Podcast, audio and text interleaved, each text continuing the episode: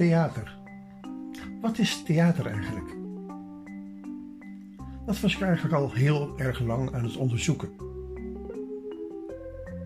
Op mijn 18e-jarige leeftijd ik, vroeg ik op mijn verjaardag een ongewoon cadeautje. Ik vroeg een toneelcursus. En die kreeg ik.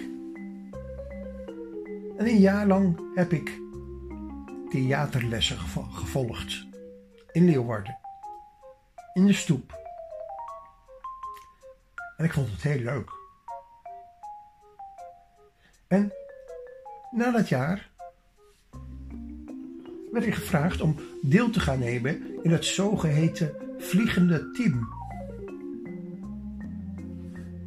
En in het vliegende team gingen we spelen in de wijken van de stad Leeuwarden. Het waren allemaal mensen die iets met theater hadden. Totaal verschillende mensen. De ene had een, uh, ja, een fopwinkeltje, de ander had een koffieshop. En uh, weer iemand anders, ja, die was al actrice. Ze deden allemaal verschillende dingen. En ja, toen ik daar uh, zo aan rook en proefde, dacht ik van, ah, dat is, dat is leuk. Dat toneel is leuk. Ik uh, wilde toch wel regisseren.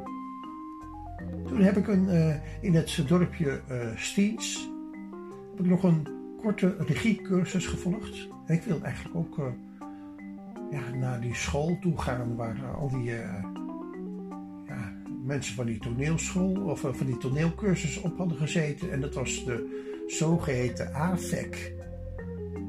De voor Expressie en Communicatie. Nou, dan moest je een soort uh, orsel uh, meemaken. Een orsel, wat was een oriëntatie-selectieweekend. En dan ging je zelf selecteren. Ik heb drie weekenden meegemaakt van een zogeheten orsel. En dat was heel leuk hoor, en heel spannend en uh, ja, maar ook een beetje heel gek. Want het was al heel erg modern. Het was, ja, soms een gekke boel. Dan kwam je bijvoorbeeld uh, in een ruimte terecht. En daar waren al die docenten van die AFEC. Die, uh, die waren dan, ja, die waren slachtoffer geworden van een heel andere kernramp. En die waren zo gek als een deur geworden. En dan moesten wij als nieuwkomers moesten wij iets met die mensen gaan aanvangen. En die mensen die konden, vonden het heerlijk om te spelen, om lekker stapelgek te spelen. En ze smeerden zich zo met modder en zo. Ze genoten daarvan. Ja, en uh, ja, wij wisten daar natuurlijk weinig raad mee.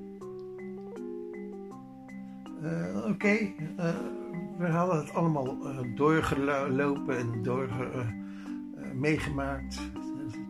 Twee weekenden, derde weekend. Maar dan, dat laatste weekend, dat was het echte zelfselectie weekend. Daar ging je dus elkaar oordelen.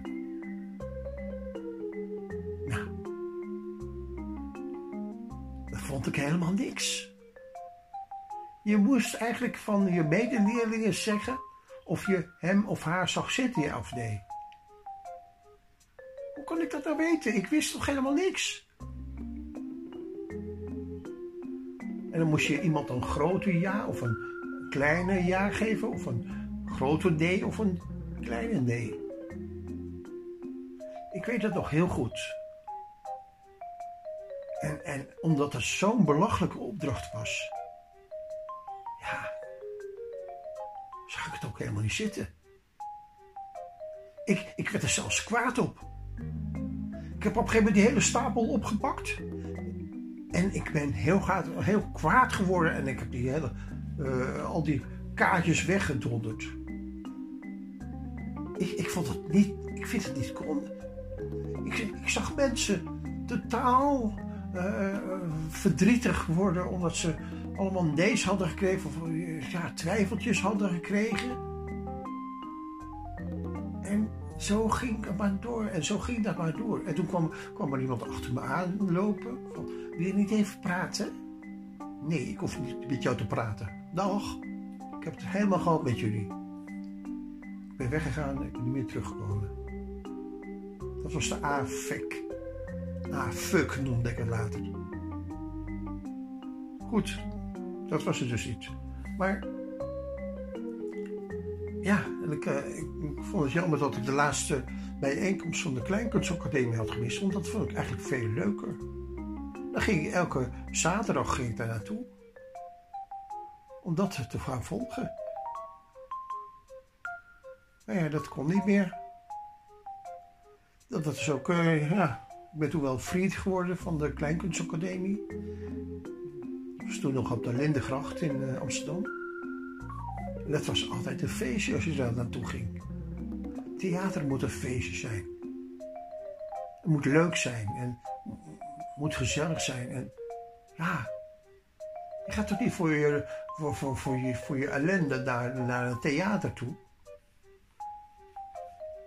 Nee, theater moest feest zijn. Moest ook nog ergens over gaan.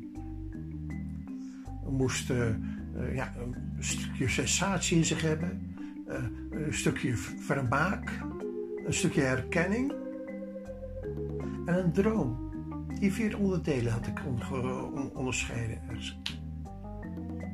Nou, als dat er allemaal in zat, ja, dan was het een goede voorstelling. Maar dat zit er heel vaak niet in. Ja, en zo, uh, zo ging ik op een gegeven moment naar de kunstacademie. Want uh, ja, van beeld vond ik natuurlijk ook wel heel leuk om daar iets mee te doen. En dat kon ik ook goed. Ja, ik was uh, ja, daarmee opgegroeid om toch mij uit te drukken met tekenen en, ja, en fotograferen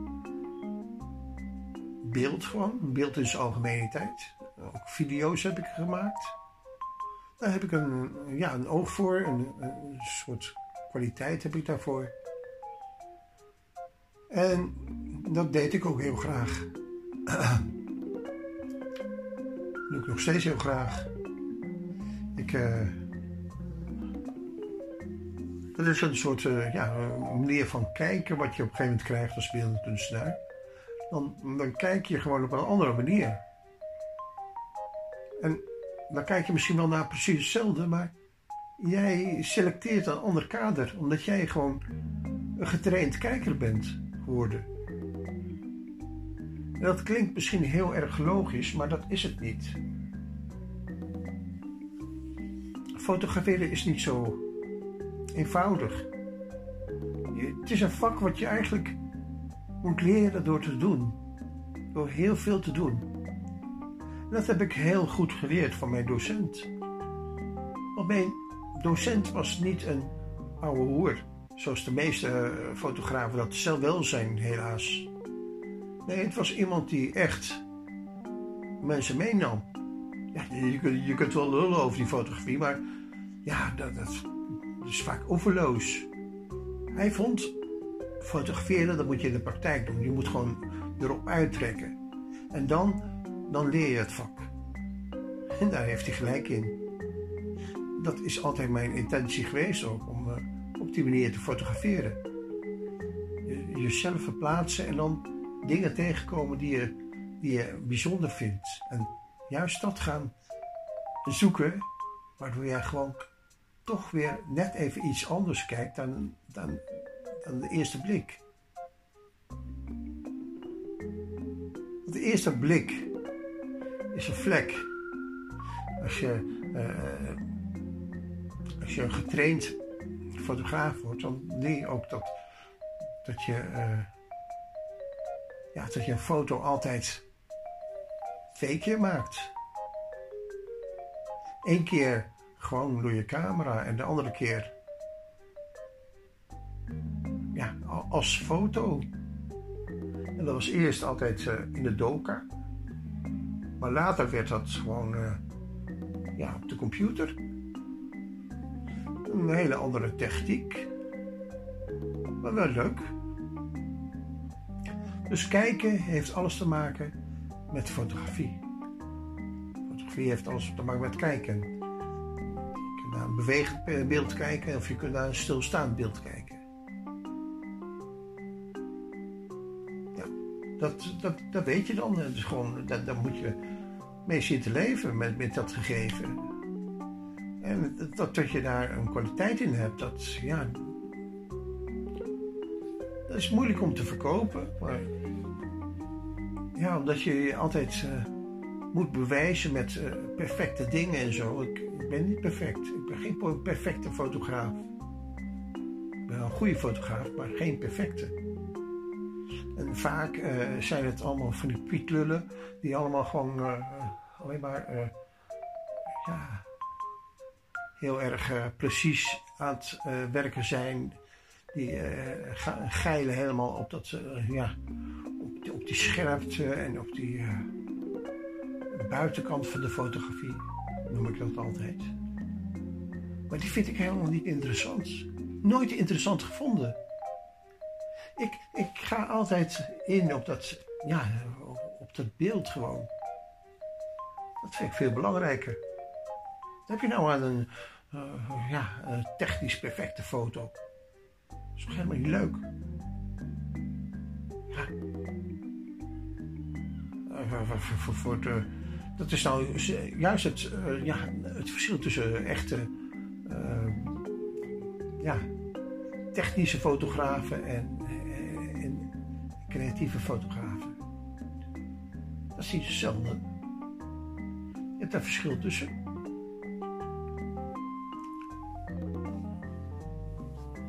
En iedereen kan met een, een peperdure camera de mooiste foto's maken. Natuurlijk dat hoef je ook niet meer te kunnen. Dat doet, doet die camera voor jou. Die maakt de perfecte plaatjes en met goede hoeken en goede afstanden. Eh, ja, daar moet je wel, wel het geld voor investeren. En zo is het eigenlijk met alles. Je moet overal geld voor hebben om in te, eh, te gaan investeren. Want anders, ja, dan kunnen ze je niet herkennen vooral de dombo's, die, eh, die kijken alleen maar naar ja, zogenaamde kwaliteit. Die ze niet herkennen, kunnen herkennen. Alleen maar ja, eh, of het met een dure camera is gemaakt, of wel of niet. En of het scherp is, ja of niet. Dat is gewoon ja, tegenwoordig zo uitgebalanceerd. Je, je hebt daar helemaal geen creativiteit meer voor nodig. Dus iedereen die, een beetje lul is, met, een beetje met het toestel in zijn hand kan houden, die kan foto's maken.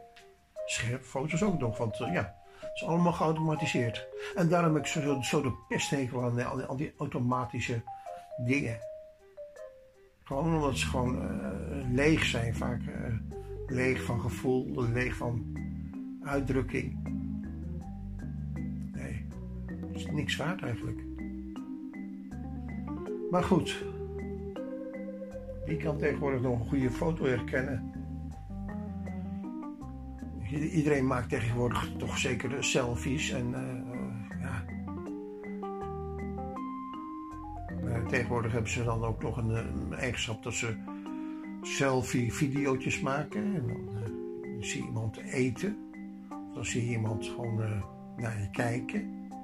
Doet helemaal niks, maar ze, staan daar gewoon een opname te maken van zichzelf. En dat, dat, dat noemen ze dan live begrijp er helemaal niks van. Het zal allemaal aan me voorbij gaan, zeg maar. Maar wat, wat heeft het voor zin om zo'n video te maken? Ik, ik, ja, ik begrijp het nog steeds niet.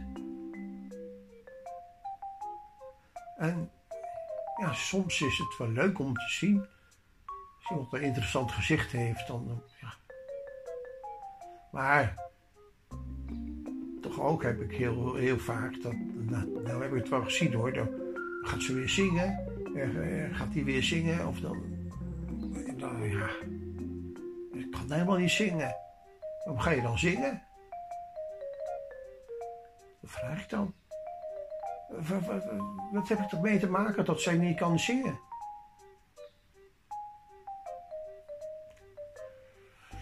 Ja, het is tegenwoordig een, uh, ja, overwinning voor mensen om, om, om, zich een kunstenaar te gaan voelen doordat ze denken dat ze kunnen gaan zingen, maar het helemaal niet kunnen.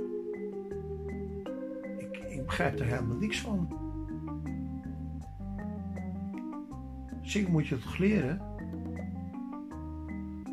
En ook al heb je het geleerd, dan, dan kan je het misschien nog niet. Alleen weet je dan iets beter hoe je, ja, hoe het voor jezelf uh, ja, acceptabel klinkt of zo. Ja, kunstenaar zijn, het is een vreemd vak. En uh, het is een vak van onderzoeker. Je moet onderzoeken. En je wilt onderzoeken. Je wilt theater, ik wilde theater onderzoeken. En ik wilde weten wat het nou eigenlijk altijd het verschil was. De ene was een dansgroep, de andere was een toneelgroep. Maar ik keek eigenlijk naar iets wat, wat, wat het allemaal in zich had. Theater, het gespeelde woord, het, de muziekbeweging, het beeld. Het moest, alle vier moest bij elkaar komen. En dan kwam je in die vier verschillende werelden, kom je allemaal arrogante mensen tegen. De ene die, die zweren gewoon bij, bij de muziek, de andere zweren gewoon bij, uh, bij de beweging. En, en, zo was iedereen eigenlijk met zijn eigen hachje bezig. En ik werd er eigenlijk kotsmisselijk van, want eigenlijk combineren ze gewoon helemaal niet met elkaar. Wil ze ook helemaal niet naar elkaar luisteren. Ja. Dat was een probleem.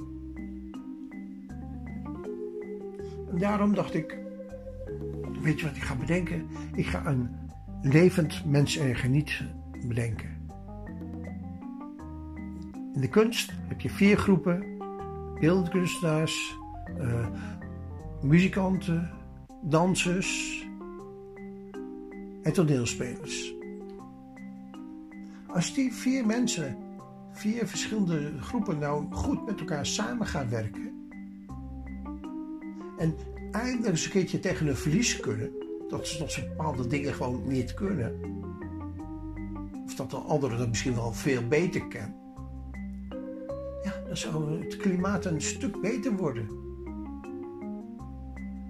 Dus ik dacht, ik ga een uh, heel groot spel maken. Mensen ergen niet. En dan laat ik kunstenaars, acteurs en dansers en uh, muzikanten met elkaar samenspelen. Mens ergen niet. Gewoon omdat het, omdat die, om, om zich, hun te helpen om over die barrière heen te komen.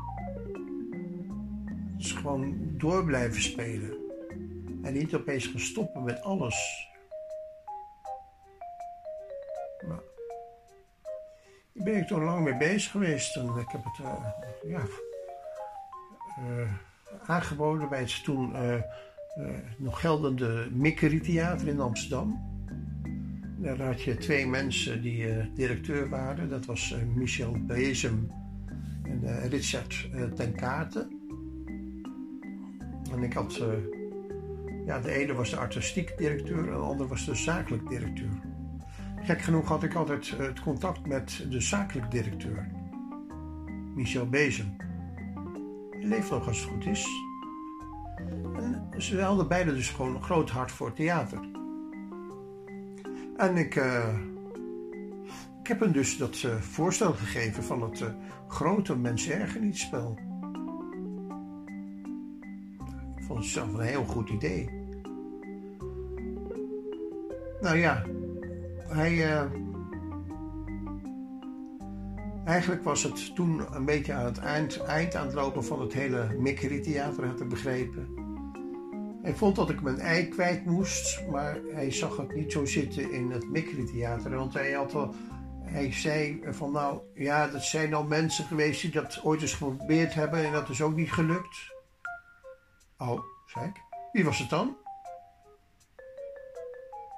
Ja, dat, doet er niet toe, maar ja, nou, ik, ik wil het weten. Wie wie, was dat? En toen noemde hij een maan, naam.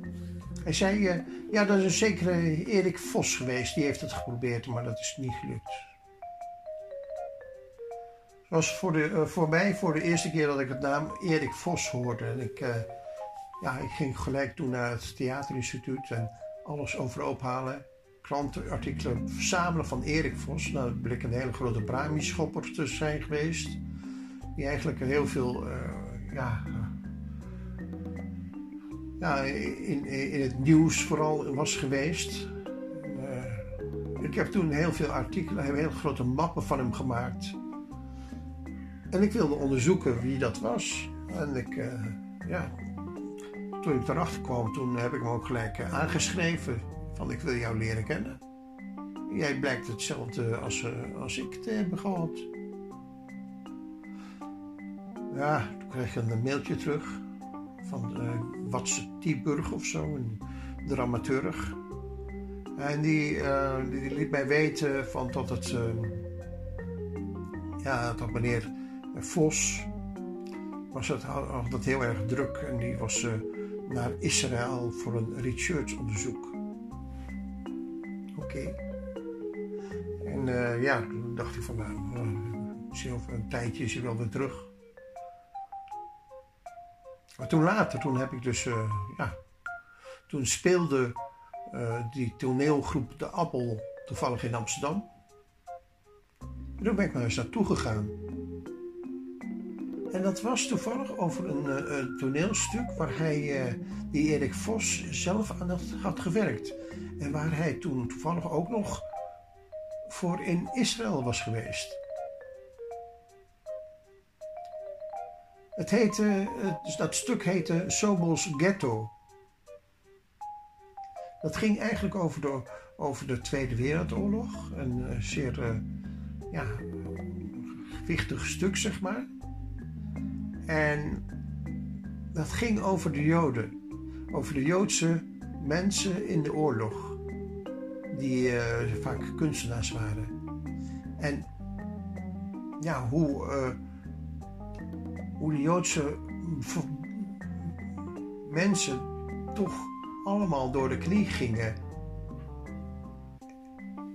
om te kunnen overleven.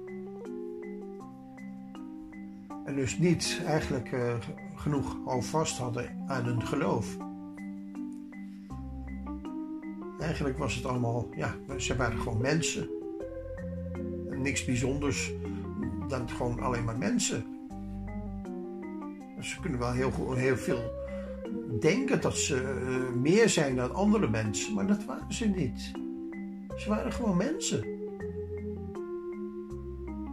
En als je de Bijbel leest, dan, dan, kom je er ook achter dat mensen, uh, Joden of niet-Joden, dat, dat is op een gegeven moment helemaal niet meer belangrijk.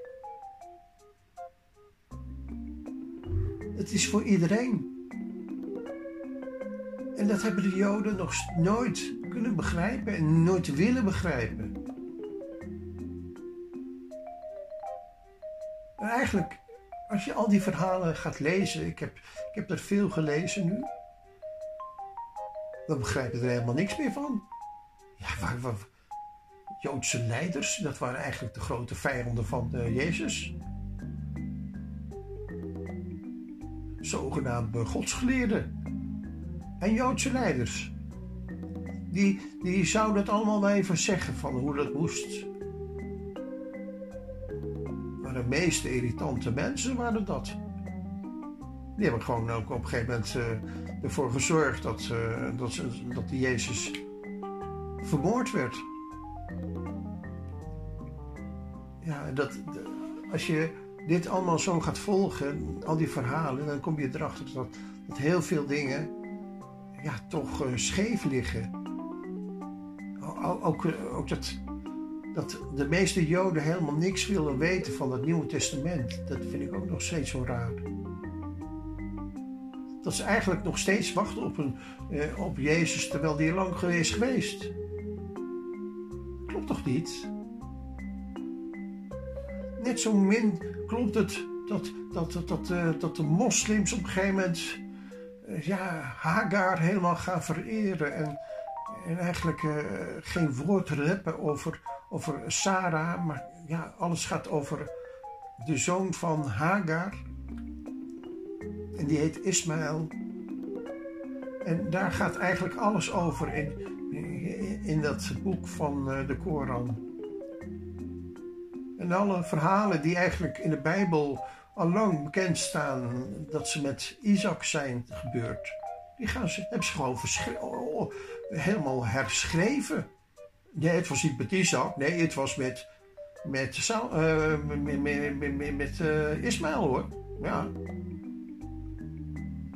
Ik vind het zo, zo ziek eigenlijk van die mensen. Dat dat, dat eigenlijk zulke, zulke dingen anders gaan schrijven. Maar ja, wie ben ik? In ieder geval, ik, uh, ik heb mij toen verdiept in Erik Vos. En na een tijdje ben ik me gaan verplaatsen in, ja, toch Erik Vos, dat was, zat altijd nog in mij. En ik ik leerde toen een, ja, een actrice kennen. En die actrice die, die had een vader en die, uh, die had zelfs les gehad van die Erik Vos. Nou, vond ik wel grappig. Kwam je een klein beetje dichterbij in het vizier. Alleen, ja, ik heb hem toen ik heb toen met die vriendin, wilden we samen naar een toneelstuk van hem. Uiteindelijk, uh, ja, de eerste afspraak is misgelukt, want uh, ja, we hadden te veel andere dingen aan ons hoofd dan dat toneel van de, de appel. En uiteindelijk hebben we het, de, voorstelling gezien en zijn we er ook nog uitgelopen ook. Vonden er helemaal niks aan. In ieder geval. Maar die Erik Vos, die, die wilde nog steeds spreken. En toen, toen eigenlijk veel later. Was dus al eigenlijk uit met die uh, vriendin. Toen zat, die man nog steeds in mijn hoofd. Want ik had gewoon, nou ja, een idee uh, dat ik graag met hem wilde delen.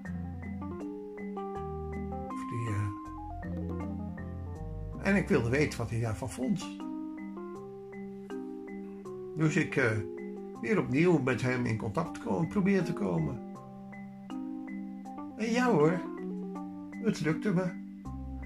Het lukte mij na hoeveel jaren, ik weet het niet meer, meer dan, nou, misschien wel uh, meer dan 15 jaar of zo. Maar na veel, heel veel jaren lukt het mij om de afspraak eh, te maken met de grote Erik Vos. En dat was in Scheveningen. Ik weet het nog goed. En het was ook nog een leuk gesprek ook. En hij gaf me zelfs een heel dik boek mee als cadeautje. Omdat ik de grote Erik Vos eindelijk had te pakken gekregen na zoveel jaren. Nou, toen vond hij toch wel leuk dat, dat ik iets van hem kreeg. En daar heeft hij ook nog een voorwoord in geschreven. En dat boek heb ik nog steeds. In de Arena heet het.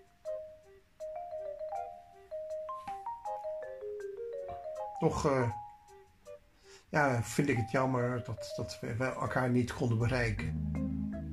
En was hij eigenlijk uh, behoorlijk arrogant, vond ik. Omdat hij toch wel, uh, ja, op zijn manier razendsnel iets kon lezen wat ik geschreven had en meegenomen had. Dat was niks. Nou ja, dat, dat, dat soort mentaliteit vind ik gewoon niet zo aardig.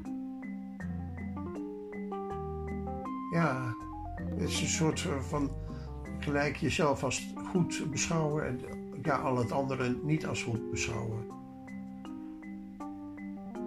Maar ja, ik had uh, eindelijk met hem gesproken en ik, uh, ik had mijn zin gehad. En, ja, ik heb nog met veel meer regisseurs willen spreken. Zoals Dirk Tange. Die heb ik gesproken in Utrecht. Die maakte echt uh, voor mij de mooiste voorstellingen die ik me voor, voor kan stellen. De mensenhater bijvoorbeeld. En, uh, ja. Hij had hele prachtige ideeën over theater. En, ja, het theater eigenlijk, uh, die mensenhater, dat ging dan over, een theater wat eigenlijk al, al een soort van luchtkasteel was. Denksel. Daar uh, verplaatste hij dan zijn, uh, zijn eigen vader in. Zijn vader was eigenlijk toch ook een ja, soort toneelliefhebber van het amateurtoneel. En daar was hij in opgegroeid. Daar was hij helemaal in groot geworden. En dat had zoveel met hem gedaan dat hij toch ook heel erg een theaterbeest ging worden. Dat hij theater wilde maken. Beter dan zijn vader ooit had gedaan. Dat is hem gelukt ook. En nog steeds is, is dat een heel uitzonderlijk persoon. Maar ook uh, ja, op zijn aanraden ben ik nog naar een andere regisseur gestapt. En dat, uh, ja, die ik volgens hem zeker ook moest spreken. En dat was Gerrit-Jan Reinders. Dat was ook een van de grote toppers. Dus ik naar uh, Gerrit-Jan Reinders. Nou, die sprak ik in uh, Amsterdam. En ik heb natuurlijk van tevoren wat gezien van hem. Hij had ook een stuk over de oorlog gemaakt. Over ja, die grote sportmevrouw, die film, filmmaakster, ik weet niet meer hoe ze heet, maar ik vond haar, ik vond de voorstelling wel, ja, wel goed. Ik had er wel iets mee, maar nou, niet zoveel als met, ja, met Dirk Tang of zo. Nee, dat. Ik heb een leuk gesprek met hem gehad, maar hij hij had bijvoorbeeld helemaal niks met hetgeen waar ik op dat moment iets mee had. Ik had op dat moment ook iets uh, met, uh, met Nico Linde. Dat was een dominee. Nou, hij als homo was er uh, gelijk niet zo erg van gecharmeerd. Maar ja, dat hij nog nooit van die man zo'n beetje had gehoord, dat, ja, vond ik wel een beetje raar. Want dat was toch wel een ja, bekende predikant die zich ook uh, voor, voor kunst voor met name had geïnteresseerd. En hij had zichzelf, ja, het was zelfs een predikant die niet ongeregisseerd voor de radio wilde komen. Nou, dat is toch fantastisch als je het hoort. Dat, dat iemand zo'n herkenning heeft voor, voor het vak van theater. Dat, uh, dat ja, als predikant notabene. Ja, dat, dat vond, ik, vond ik een heel groot positief punt van Nico Terlinde. En hij heeft zich laten regisseren, echt regisseren als predikant, die, die voor de radio ging optreden. Uh, door uh, Cox.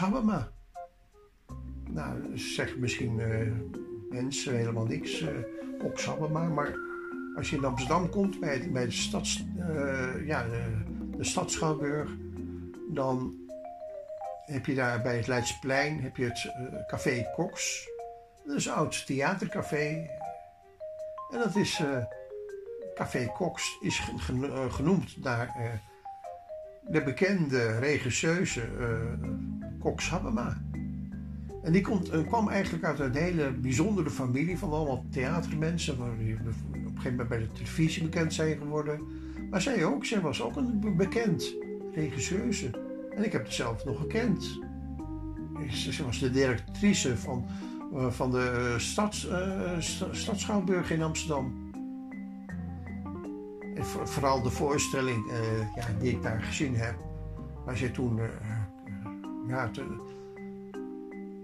een van de blamages die ooit in, daar in het theater gebeuren was, had voor, voor, voorgedaan was bijvoorbeeld een optreden van ja, een Spaanse groep. de, La Com, de El Comedia del Art. Of El, uh, Els Comedians, ja. Ik heb ze later nog opgezocht. Els Comedians, die, die, die, die, trad op in Amsterdam in de Schouwburg. En dat is een geweldige theatergroep. Dat had helemaal mijn hart. Die, die, die, pakte uit met vreselijk grote poppen en ja, het was echt geweldig. Maar wat was het in Amsterdam? Ze hadden geen kaartjes verkocht. Dus gingen ze maar uh, het Vondelpark in om hele goedkoop die kaartjes te gaan verkopen. Want niks is uh, zo'n grote blamage als, als je een topgroep ja, voor, voor lege stoelen laat spelen.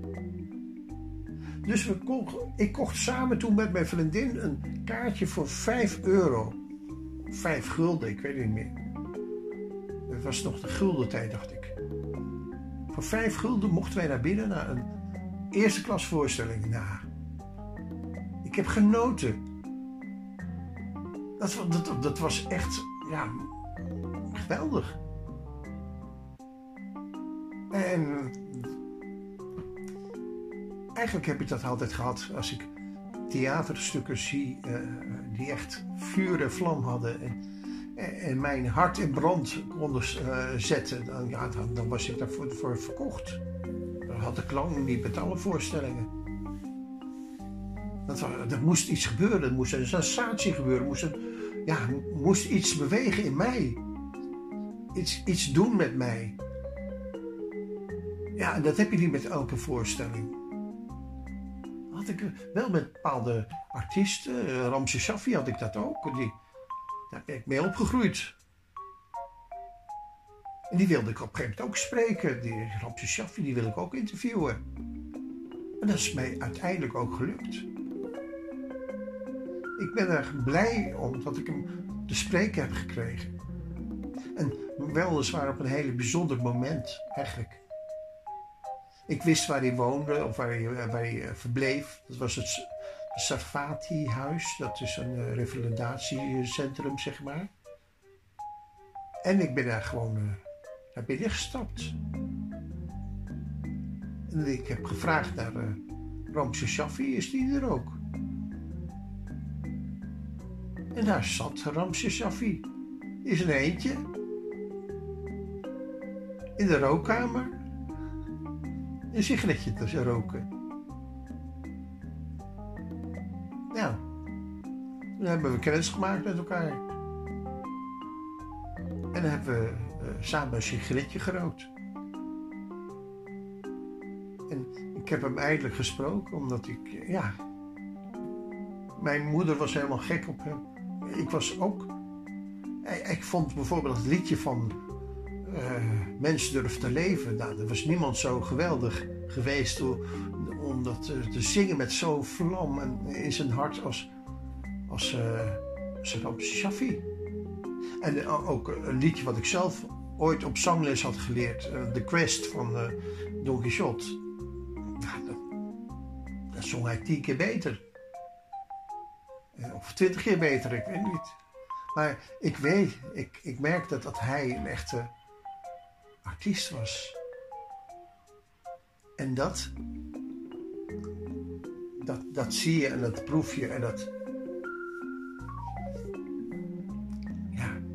dat bewonder je. En ik wilde hem gewoon dat laten weten. Ik wilde laten weten dat, ja, en ik, ik, ik ook wilde ik weten wat, wat het nou precies was eigenlijk. Wat, wat, wat is dat precies? Wat, waarom heeft de een het wel en de ander het niet? En toen kwam ik erachter dat, uh, ja, dat een hele uh, triest verhaal kende eigenlijk van zijn moeder. Toen later kwam ik nog een, uh, ja, ja, iemand die ik heb, geïnterviewd voor de, voor de Hartenkrant, zeg maar. En dat was een hele bijzondere vrouw. Die, die had ook iets met haar moeder. En ja, ik weet nog goed dat ik uh, toen, toen, toen ik die toen ik die vrouw had uh, geïnterviewd, dat was trouwens de schrijfster die een boek had geschreven, wat me heel erg had gefascineerd. Maar ja, waarvan ik eigenlijk van het begin helemaal niet wist dat ze Nederlandse was. Maar toen ik had een, ze heette Rita Turnvis, dat was natuurlijk een beetje Scandinavisch bleek ook met een Scandinavische vrouw, een, een man getrouwd te zijn geweest. En uh, zij bleek eigenlijk de grote vertaalster van, van, van alle Langkous boeken voor uh, ja, Astrid Lindgren geweest te zijn. Nou, dat was een gigantische verrassing voor mij dat ik uh, zo iemand te spreken mocht krijgen. ze waren zelfs nog grote vriendinnen geweest van elkaar ik heb daar eigenlijk een heel veel ja, uh, kennis van opgedaan. Want Astrid Lindgren was ik een, eh, vond ik toch wel een hele bijzondere schrijfster. En ik, ik heb door haar iets meer begrepen van Astrid Lindgren. Nou, maar tot ze, namelijk dat ze beide in hetzelfde schuitje hebben gezeten. Het waren beide uh, ja, vrouwen die, uh, die niet meer verder konden met hun mannen. Maar wat ik leuk vond van uh, ja, Rita Verschuur is ze later gaan eten. Toen, uh, toen ze gescheiden was. wat ik leuk vind om te weten is dat zij eigenlijk ook een heel groot probleem met zijn moeder had. Toen ik haar sprak, toen had ze zelfs een, was ze bezig met het schrijven van een verhaal over haar moeder. En ze vertelde mij, als, als ik dit boek heb geschreven, dan kan ik geen kinderboeken meer schrijven. Ik begreep daar niks van. Nou, kon ik me sowieso niet zo goed voorstellen dat je, uh, dat, dat je een schrijfster wordt om speciaal voor kinderen te gaan schrijven. Voor mij schrijf je gewoon omdat je dat in je hebt en het uh, eruit moet laten komen. En niet speciaal voor een bepaalde doelgroep. Nee, het, het, is je hartsverlangen om iets naar buiten te brengen.